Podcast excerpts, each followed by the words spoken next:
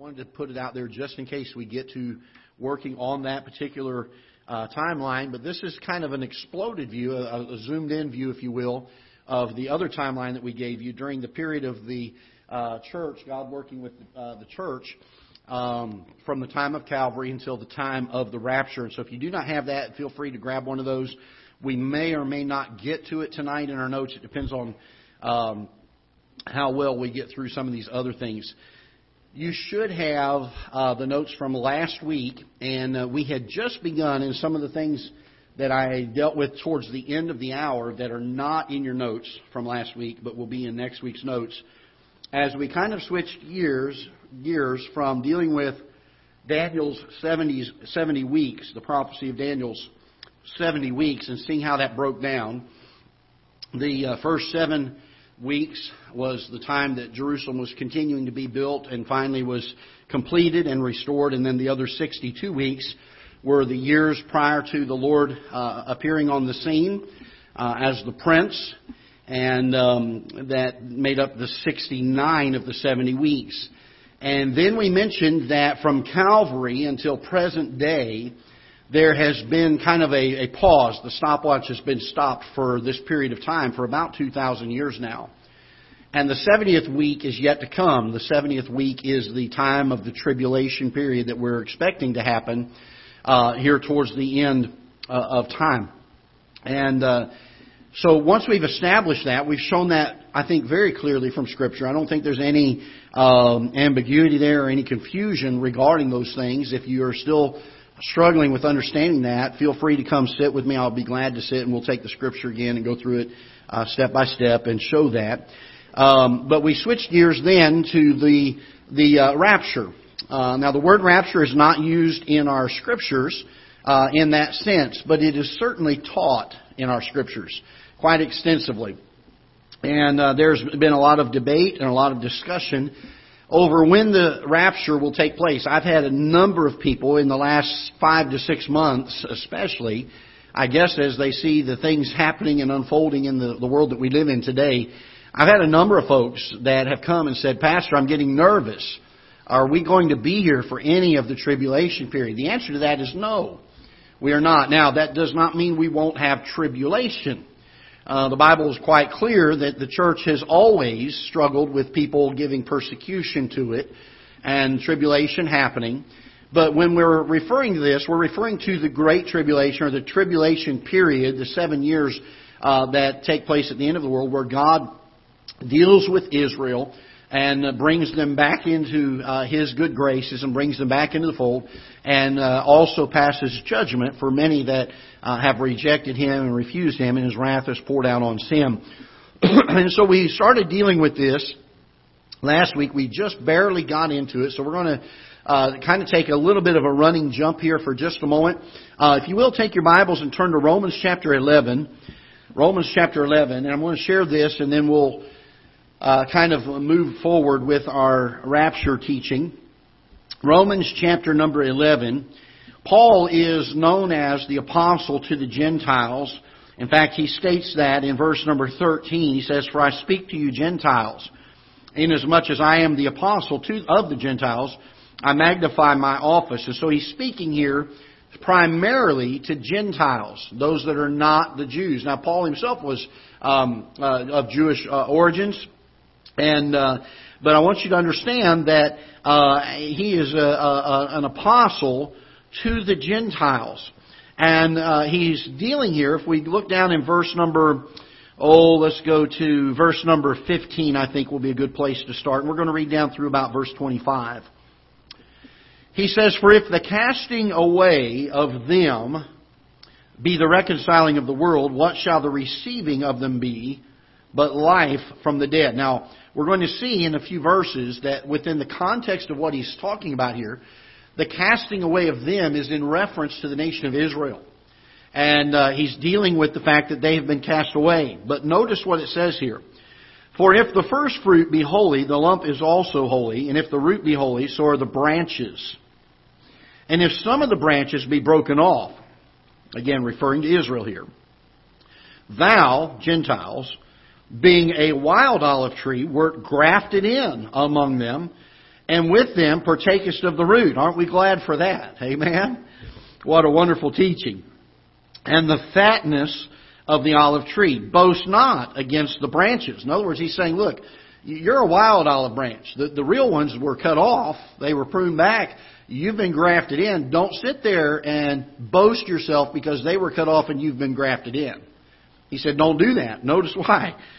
Because he says in verse eighteen, boast not against the branches, but if thou boast, thou bearest not the root, but the, uh, the root thee, but the root thee, thou wilt say them, the branches were broken off that I might be grafted in. Well, because of unbelief, they were broken off. And thou standest by faith. In other words, they were broken off because they didn't believe. You're grafted in because you did believe. You had faith. Be not high-minded, but fear.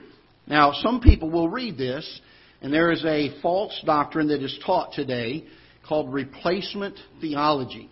Uh, it's a big word that simply means some people believe that Israel is no longer God's chosen people. That is not what this passage is teaching. The passage is teaching what we've been teaching the last couple of weeks here. That at Calvary, when they rejected the Messiah that came, God paused His dealing with Israel. And He allowed now for two thousand years to deal primarily with those that are believers, those that have trusted Him, Jews or Gentiles at this point. The difference at this point in who God is dealing with does not refer to their nationality, but by their faith. And that makes a big difference now for two thousand years. But look what it says here. For if God spared not the natural branches, take heed lest He also spare not thee. Behold, therefore, the goodness and severity of God on them which fell. The severity, uh, severity, but toward thee goodness, if thou continue in His goodness. Otherwise, thou also shalt be cut off. In other words, you better be glad for this thing. Now, notice he says in verse twenty-three, and they also. Who are they? He's spoken of them and you. Them being Israel, you being the Gentiles. All right? So, twenty-three, we're dealing now again with the nation of Israel. And they also, if they abide not still in unbelief, shall be grafted in. For God is able to graft them in again. For if thou wert cut off, the olive tree, which is wild by nature, and were grafted contrary to nature into a good olive tree, how much more shall these, be, which be the natural branches, be grafted into their own olive tree? For I would not, brethren, that ye should be ignorant of this mystery, lest ye should be wise in your own conceits, that, the, uh, that blindness in part, notice this, in part, is happened to Israel. Unto the fullness of the Gentiles become uh, become in. And so all Israel shall be saved, as it is written, there shall come out of Zion the deliverer, and shall turn away the ungodliness for Jacob. So understand this, that God did stop dealing with Israel at Calvary shortly after. He allows now to for the Gentiles, He's working with the Gentiles, those that believe, and uh, whether they're Jew or Greek. He's a, he's a, a, a, he's referring to the believers, those that have trusted Christ as their Savior. He's dealing with the church age here, the time period of churches, and He's dealing with them. But He also says they're going to be grafted back in again. He says they are going to be redeemed, and He talks about the fact that He's going to save them, verse number twenty-six, and so all Israel shall be saved, as it is written, there shall come out of Zion the deliverer, and shall turn away ungodliness from Jacob. And so the seven years that happens after the rapture is when God is finished with dealing with the Gentiles. And He turns His attention once again to Israel. Look with me in verse twenty-five. It says, for I would not, brethren, that you should be ignorant of this mystery, lest you should be wise in your own conceits, that the blindness is in part happened to Israel. Notice this phrase, until the fullness of the Gentiles become in. You say, what is the rapture waiting for? The rapture is waiting for the fullness of the Gentiles to come in. And when the day happens, God is done with that. The rapture happens. We're out of here. And God turns His attention once again to the nation of Israel. There's a short period of time. We don't know. The Bible doesn't give us an exact period of time. I do happen to believe that there is a very distinct possibility that it's about a thirty-day period from the time of the rapture until the appearing of the Antichrist and him setting up his kingdom. Uh, the reason for that is there are two distinct dates that are given, one in Daniel and one in Revelation. We'll look at those as we get further in, that are, are both given regarding a, an issue of time. And uh, they are in discrepancy by thirty days. But if you read the wording of them, one is dealing with one specific event, the other one with a related event, but one that could happen thirty days later. And uh, so I believe there could be a, a period of time of about thirty days, and we'll deal with that. So basically, uh, that brings us now to the rapture. The end of the Gentiles is going to come. The end of him dealing with churches and focusing his, his uh, attention back on Israel. They are still His chosen people. They have never not been His chosen people. There has been a period of time where He has not dealt with them. But that does not mean that they do not belong to Him. And uh, the Bible is still uh, true in every aspect. Amen? In every point. And He made a pro- He made a, a, a statement, uh, God made a statement that those that will bless Israel will be blessed, and those that curse Israel will be cursed. And I'm amazed at how many Christian people that I talk to that are anti-Jew, anti-Israel. It's amazing to me how in the world I don't understand how a born-again Christian, somebody who's trusted Christ as their Savior, can can can not, in, not love the Jewish people because of Christ's sake, because they are His people. And uh, very hard for me to understand that concept. But they are still His chosen people. God is not done with Israel. He has not Uh, made them not His people anymore. But He has paused the time that He's working with them for this two thousand some years now. And we don't know when the rapture is going to happen, but it's going to happen soon, I believe. Very soon. We saw the first mention of it. We mentioned it last week in John chapter number fourteen, verses one to three, where John is, is writing what Jesus spoke about when He said, "In my Father's house are many mansions. If it were not so, I would have told you. I go and prepare a place for you, and if I go and prepare a place for you, I will come again and receive you unto myself. Where I am, there you may be also." And uh, I was talking to a preacher friend of mine this week, and uh, there are a lot of churches, a lot of good churches that are changing what the Bible says. And they uh, quote that verse. I was talking to Brother Harold about it last night. I said, uh, you know, there's there was a, uh, one I heard of recently uh, that said it doesn't mean mansions there, it means rooms. No, I'm telling you, my Bible says, "In my Father's house are many mansions." Don't swallow this line that there are just many rooms there. Um, they are mansions. That's what the Bible teaches, what it says. And so we need to understand that. There's people out there that will try to change what the Bible says. You say, is it critical? Does it really matter if it's a mansion or a room? Sure it is. Because if you change in one point, you're willing to change in other points too. And uh, we must accept all of Scripture to be accurate and true and right. So the first mention of it is found in John chapter number fourteen. There's a lot of discussion because there are people out there that teach and say, well, Jesus never taught on the rapture. And I gave you some things last week that I wanted to show you the parallels between two different passages. One of them is John chapter number fourteen. The other one is in First Thessalonians chapter number four. And I gave you those lists. Uh, you should um, get those notes next week. They'll be on your notes for next week.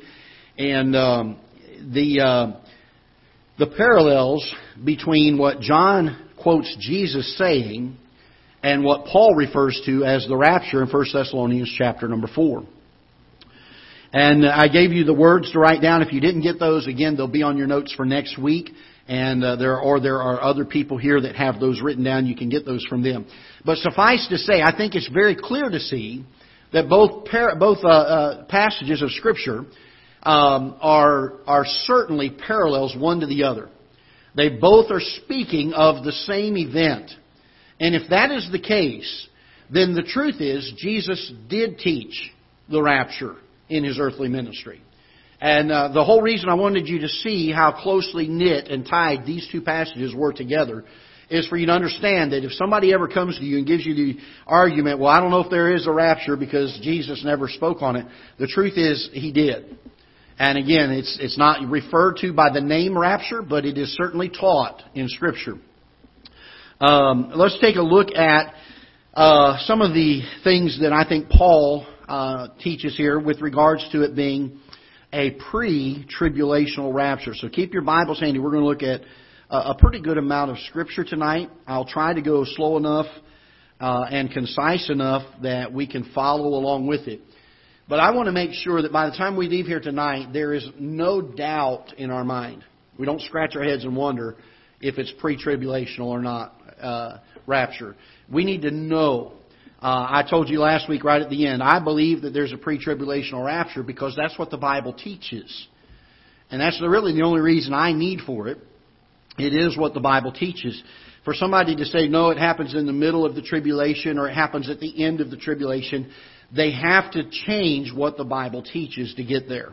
And uh, so I want us to look at several things here. First of all, look with me. Let's look at the passage in First Thessalonians chapter four. Paul obviously, and I don't think there's any Bible scholar worth his salt at all that would look at this passage and say, that's not dealing with the rapture. I think most all of them agree that this is dealing with the rapture. We'll begin in verse number thirteen. And again, these are verses that most of us probably even have memorized. So nothing new here, but it's important for us to lay this foundation. But I would not have you to be ignorant, brethren, concerning them which are asleep, that ye sorrow not, even as others which have no hope. For if we believe that Jesus died and rose again, even so, them also which sleep in Jesus will God bring with him. Notice it says that God's going to bring those that have gone on before with him. Now notice what he says here.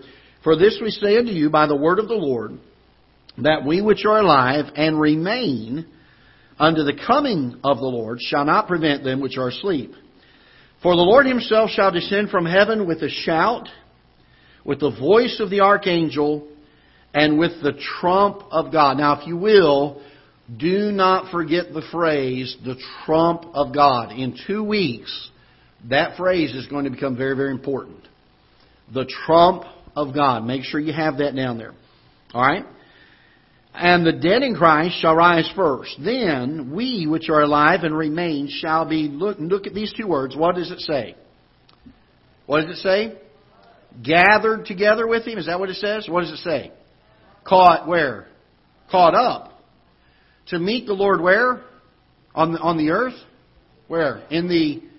air, right? We're going to be caught up to meet the Lord in the air, and so shall we ever be with the Lord. Wherefore, comfort one another with these words. and uh, I want us to understand that in Acts chapter number one and verse number eleven, we looked at it last week, and I'm not going to reread it. When Jesus ascended back up to heaven with his disciples, after he spoke to his disciples, the angels appeared and said that he will be coming again at, in like manner. He went up in the clouds. He's coming back in the clouds. And the Bible tells us here that in First Thessalonians chapter four, he doesn't come to the earth.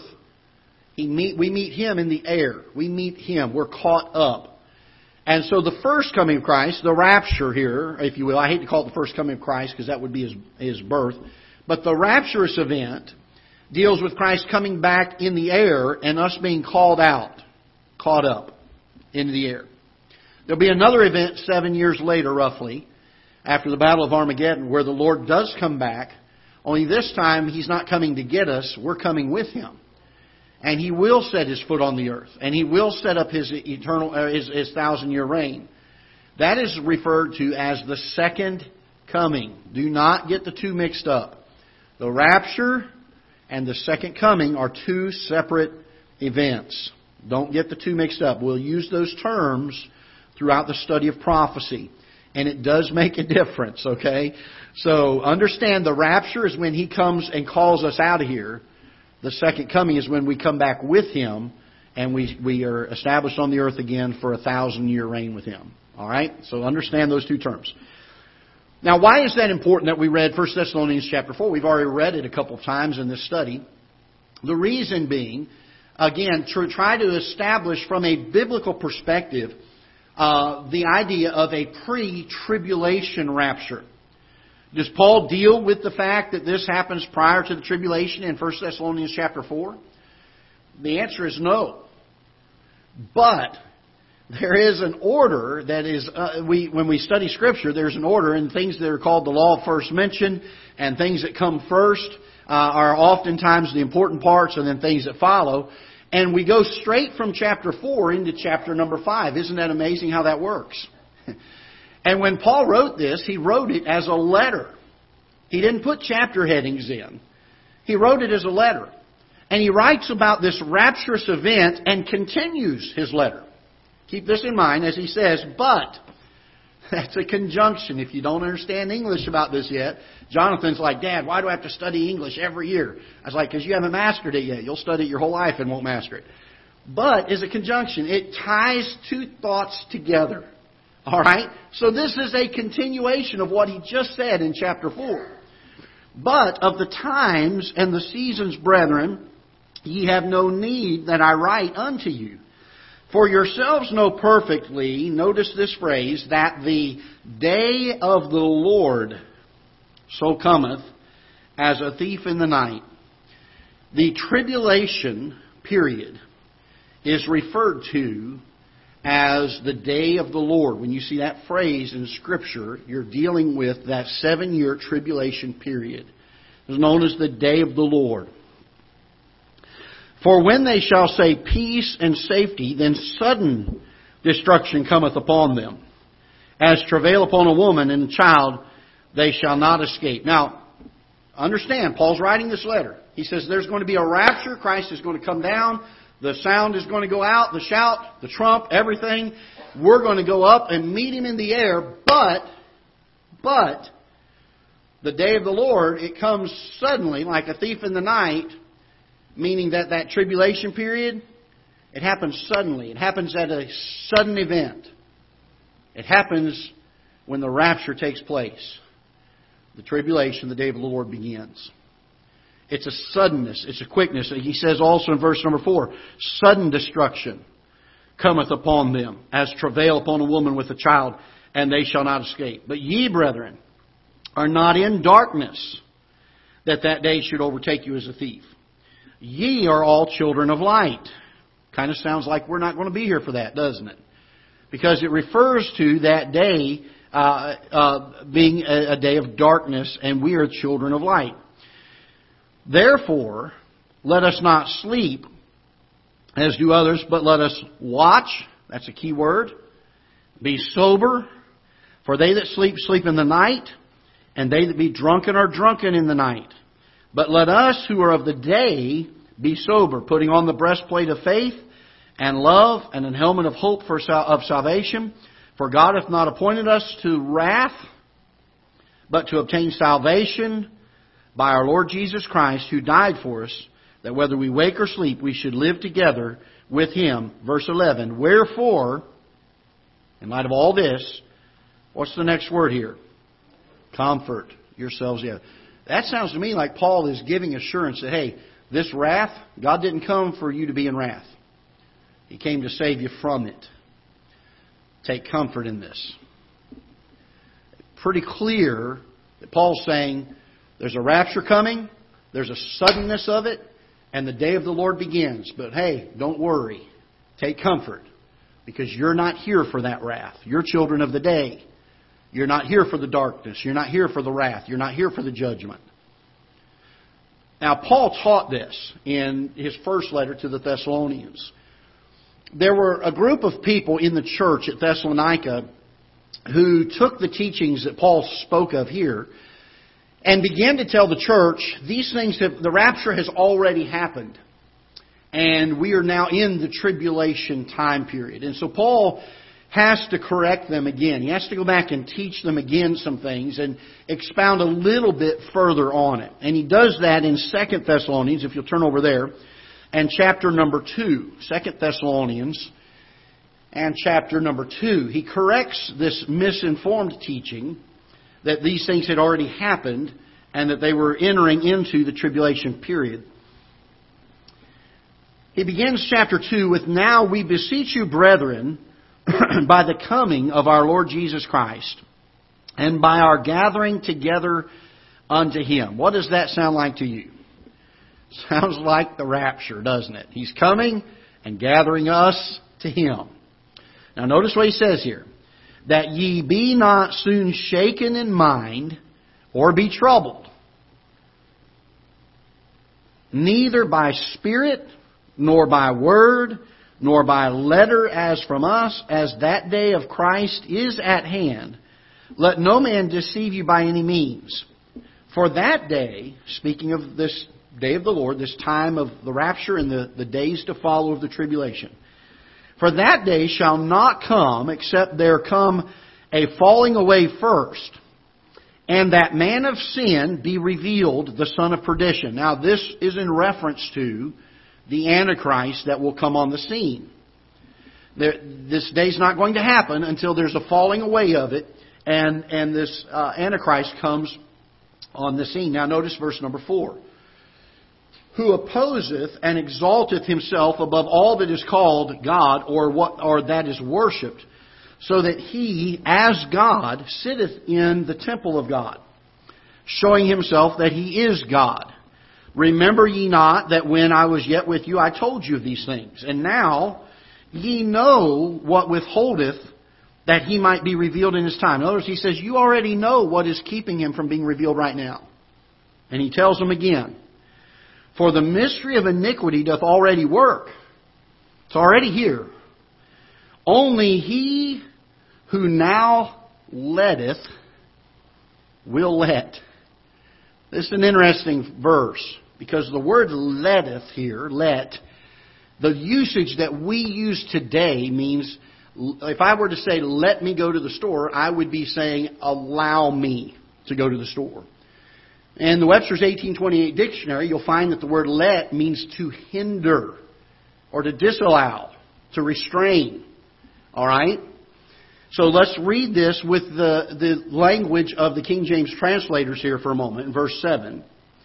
For the mystery of iniquity doth already work, only he who now letteth, who's hindering this man of sin, this son of perdition, to come on the scene right now? Who's, who's hindering that? The Holy Spirit. The Holy Spirit is the one that's letting, that's hindering it. Until he be what? Verse number seven. Taken out of the way. And then shall that wicked be revealed, whom the Lord shall consume with the spirit of his mouth, and shall destroy with the brightness of his coming. Even him whose coming is after the working of Satan, with all power and signs and lying wonders, and with all deceivableness of unrighteousness in them that perish, because they received not the love of the truth, that they might be saved. And for this cause, God shall send them strong delusion, that they should believe a lie, that they all might be damned, who believed not the truth, but had pleasure in unrighteousness. There's one thing keeping the Antichrist from being on the scene now. The Antichrist could have come on the scene any time in this two thousand year period, but for one thing, the Holy Spirit hindered him. Until that Holy Spirit is removed, he cannot come on the scene. Now, that's going to be difficult to do if if we that are believers, who are the temple of the Holy Ghost, are still here.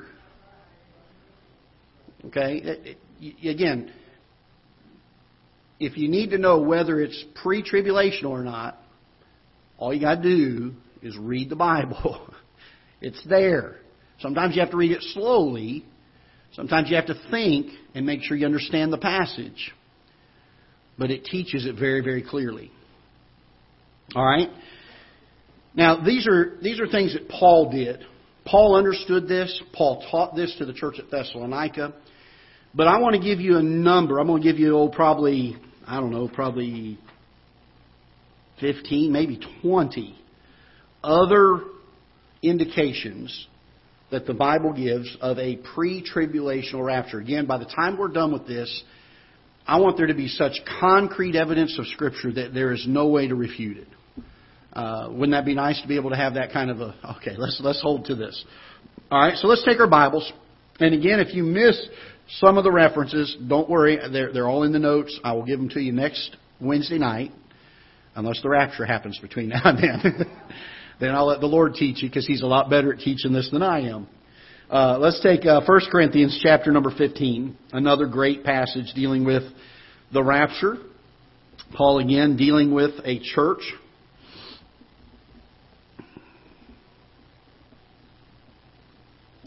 And uh, so let's take a look at First Corinthians chapter fifteen, and let's look in verse number fifty-one. Behold, I show you a mystery. We shall not all sleep, but we shall all be changed.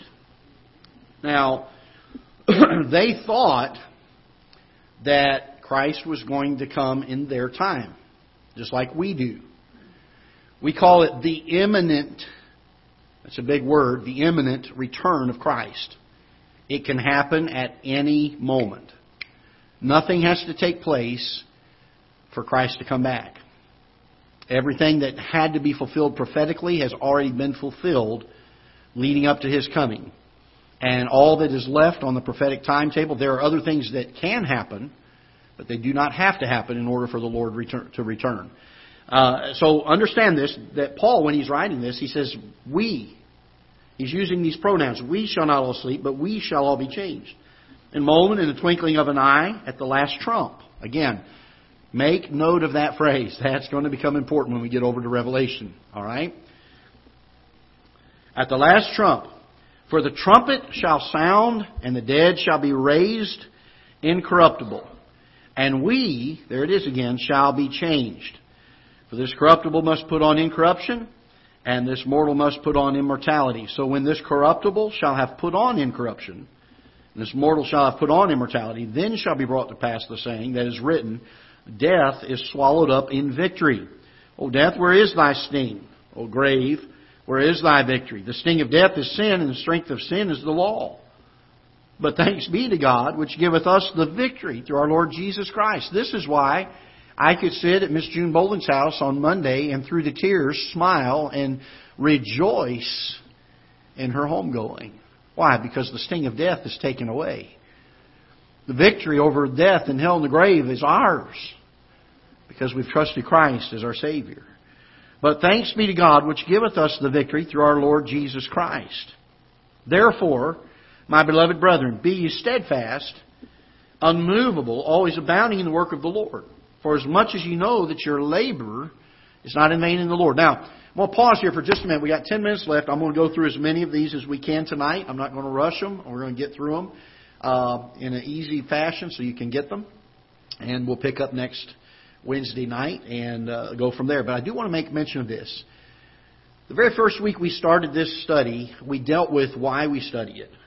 Are we doing this just so we can leave here and feel good and be excited that we know something? No. There is a reason for it. It's profitable to us. It should bring comfort to us. We know that. Over and over again, the Bible talks about be comforted in this. Take, take comfort in the fact. But over and over again, we find that not only are we supposed to know and to hear, in fact, Revelation talks about the blessing that comes from those that read it and those that hear it. And, and this is the one we leave out, take heed to the things that are written therein. Not just hearing, not just reading, but also taking heed, doing the things that are said to be done. Paul oftentimes speaks of the fact, and he did so in First Thessalonians chapter number four and five. And when he talked about the rapture, he said, Awake thou that sleepest. Be awake, be alert, be ready. And First Corinthians, when he's dealing with the church at Corinth, he tells them about the rapture, and he ends it with, Therefore, my beloved brethren, be ye steadfast. In light of prophecy, what, how are we supposed to respond? We're supposed to be steadfast, unmovable, always abounding in the work of the Lord. More than is necessary. More than is the norm. Abounding in it. For as much as you know that your labor is not in vain in the Lord. What's the purpose of prophecy? Well, it's to give us comfort. But secondly, it's to motivate us to do the work that God's given us to do. Why? Because we don't know when He's coming back. His return is imminent. It can happen at any time. Paul thought it was going to happen in his day. Here we are two thousand years later. We think it's going to happen in our day. And with everything we see happening in the world today, I, I really strongly feel that it can happen in my lifetime. And so we need to be sure that we are living the way we're supposed to be living when Christ comes. Both so that we are not ashamed when He comes in the way that we are conducting our own life. but also that we can be able to be fruitful and take others with us when we go. Be able to help others get to heaven as well. All right? The the if if the rapture was, let's say, mid-tribulation, as some people teach, that happens at the three and a half year mark, or if the rapture was what they refer to as post-tribulation, uh, although they don't really mean post, that's, they mean it towards the end, but not really at the end, I guess. Uh, but if it was either one of those two, then there are a lot of passages of Scripture dealing with the imminent return of Christ that, that that would negate. Because at some point, now it may not be before the three and a half years, but at some point the stopwatch starts again on that last week. And you can point to the exact day that Christ is going to return if it's at the mid-tribulation or if it's towards the end of the tribulation. We understand that the teachings on the rapture are dealing with the fact that it can happen as a thief in the night, it can happen momentarily, it can happen at any instant. There is no understanding of the day. We don't we don't realize when these things are. They happen. In fact, it says when we think uh, peace and safety, uh, that's that's when it's going to happen. You know, when we think, oh, everything's good. They all talk about this stuff. So there are a lot of passages. Let me go through, and we'll do several of them tonight. First Corinthians chapter number one. And uh, teaching on the imminent. If you want to write, if you're taking notes and you want to write down uh, passages for the imminent return of Christ, the imminent return of Christ, or uh, I guess the suddenness or unexpectedness. If you don't uh, under, uh, word imminent just means that it's an unknown value. It, it can happen at any moment. All right. First Corinthians chapter number one. Paul, in verse number seven, Paul says this, so that ye become, uh, so that ye come behind in no gift, notice this, waiting for the coming of our Lord Jesus Christ. Waiting for the coming of our Lord Jesus Christ. If we know when it is, we don't have to wait. We, we know when it is. Um... How many of you get packages delivered from Amazon? Any of you get a package delivered from Amazon? Okay, I'll be praying for y'all, you Amazonites. Uh, and uh, now Amazon's pretty good about it, but U P S, uh, U S P S, uh, FedEx, some of these places, they send you a notice a lot of times, and they say your package will be delivered today, sometime between, you know, six in the morning and you know three o'clock the next morning. And you sit there all day waiting, and and they don't bring it till the very end of the time window. And they do that five or six times, and then so finally one day you get a notice, and you say, you know what, they do that every time to me. I'm going to go to the store today and get my stuff done and come back. And as sure as you go, they deliver it early, don't they? And it's there for you, and it's out on the porch. And the idea of waiting is you're sitting there, you don't know when it's coming, but it's coming. If you knew, if they said, we're going to be there at twelve oh five, you could go about your business doing what you want to until twelve oh two, twelve oh three, twelve oh four, somewhere in there, and then you come home and you get ready and you're there. The idea of waiting in Scripture is dealing here, again, with the imminency of the return of Christ. The fact that He's coming at any moment. That we're to live consciously in the way that He could come now. He could come before we get home tonight. Did we live today that way? Were we conscious of that possibility when we woke up this morning? Did we think, today could be the day? I better live in such a way. I better labor in such a way that if He were to come today, I could hear the words, well done. It would make a huge difference in our lives if we lived with the imminent return of the Lord Jesus Christ foremost on our hearts and our minds. According to Scripture, that is the way Christ wants us to live our life. But very rarely do even some of the most ardent Christians, the most dedicated Christians, truly live that way. Not in the day that we live. We're so bombarded, our attention is so distracted by so many things. The cares of this life seem to burden and weigh us down so much that we do not live with the imminent return of Christ on our hearts. Not, not regularly. Oh, we do when Pastor preaches on it, or we hear a message on the internet about it for a day or so, and we'll think that way. And then, sure enough, before we know it, we're burdened down with all the cares of life again, aren't we? Jesus wants us to live watching for Him. Turn with me to Philippians chapter number three. Philippians, all of these dealing with the imminent return of Christ. And I've got oh, five or six verses here regarding that. Philippians chapter number three, and uh, let's look in verse number twenty.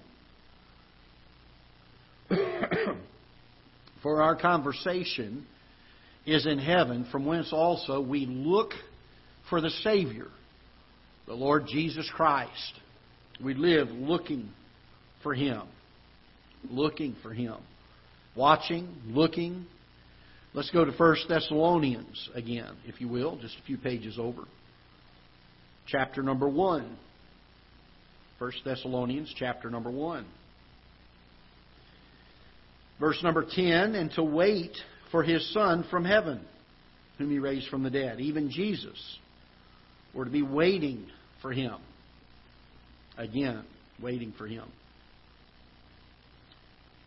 Just a few pages over to Titus, chapter number two.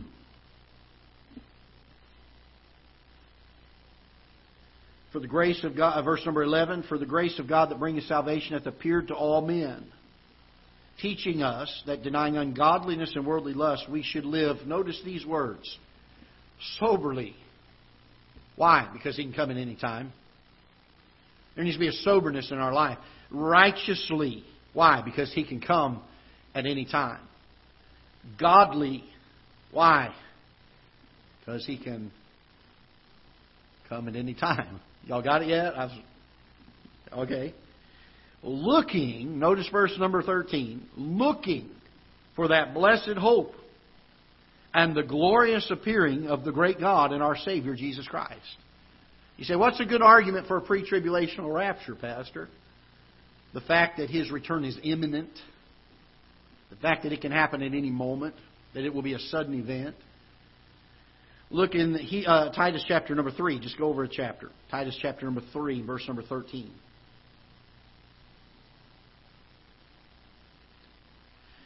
Brings Zenos, the lawyer, and Apollos on their journey diligently. That, uh, did I get the wrong passage here? I got the wrong passage here. I'm sorry. Go on to Hebrews chapter nine. I've been a while since I've done that. Hebrews chapter number nine and verse number twenty-eight. Hebrews chapter nine, verse number twenty-eight. So Christ was once offered to bear the sins of many, and unto them that look for Him shall He appear the second time without sin unto salvation. We're to be looking for Him. All right, First Peter. First Peter, just a few more pages over. First Peter, all these are pretty much in order, so we're going through the Bible here. First Peter chapter number one. And let's look at verse number thirteen. Wherefore, gird up the loins of your mind, be sober, and hope to the end for the grace that is to be brought unto you at the revelation of Jesus Christ. There's to be a soberness, a girding up of our minds. Why? Because He can come at any time. Jude, verse twenty-one.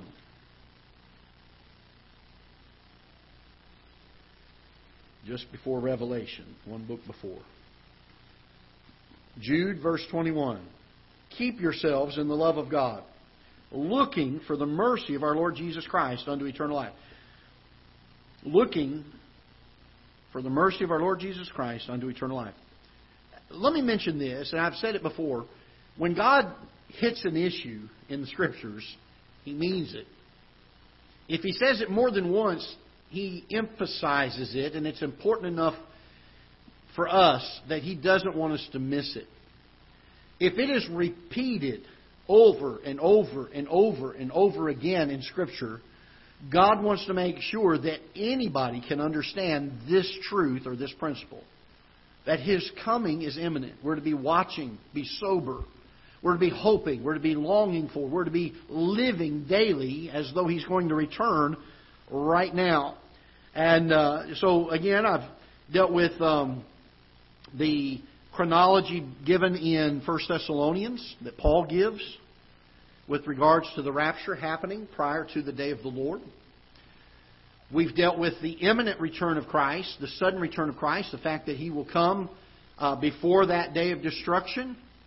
We've dealt with the fact tonight that um, we as believers are not uh, expected, we're to be expected to be delivered from His wrath.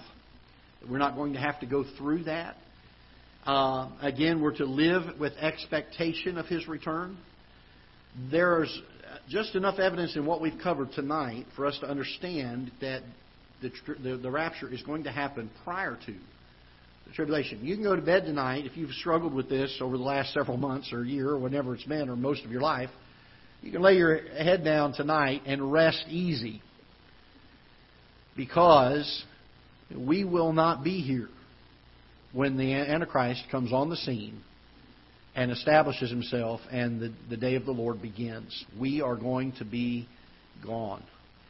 And um, I'm about three points in on about twenty points of the pre-tribulation rapture, so we'll give you the rest of these next week.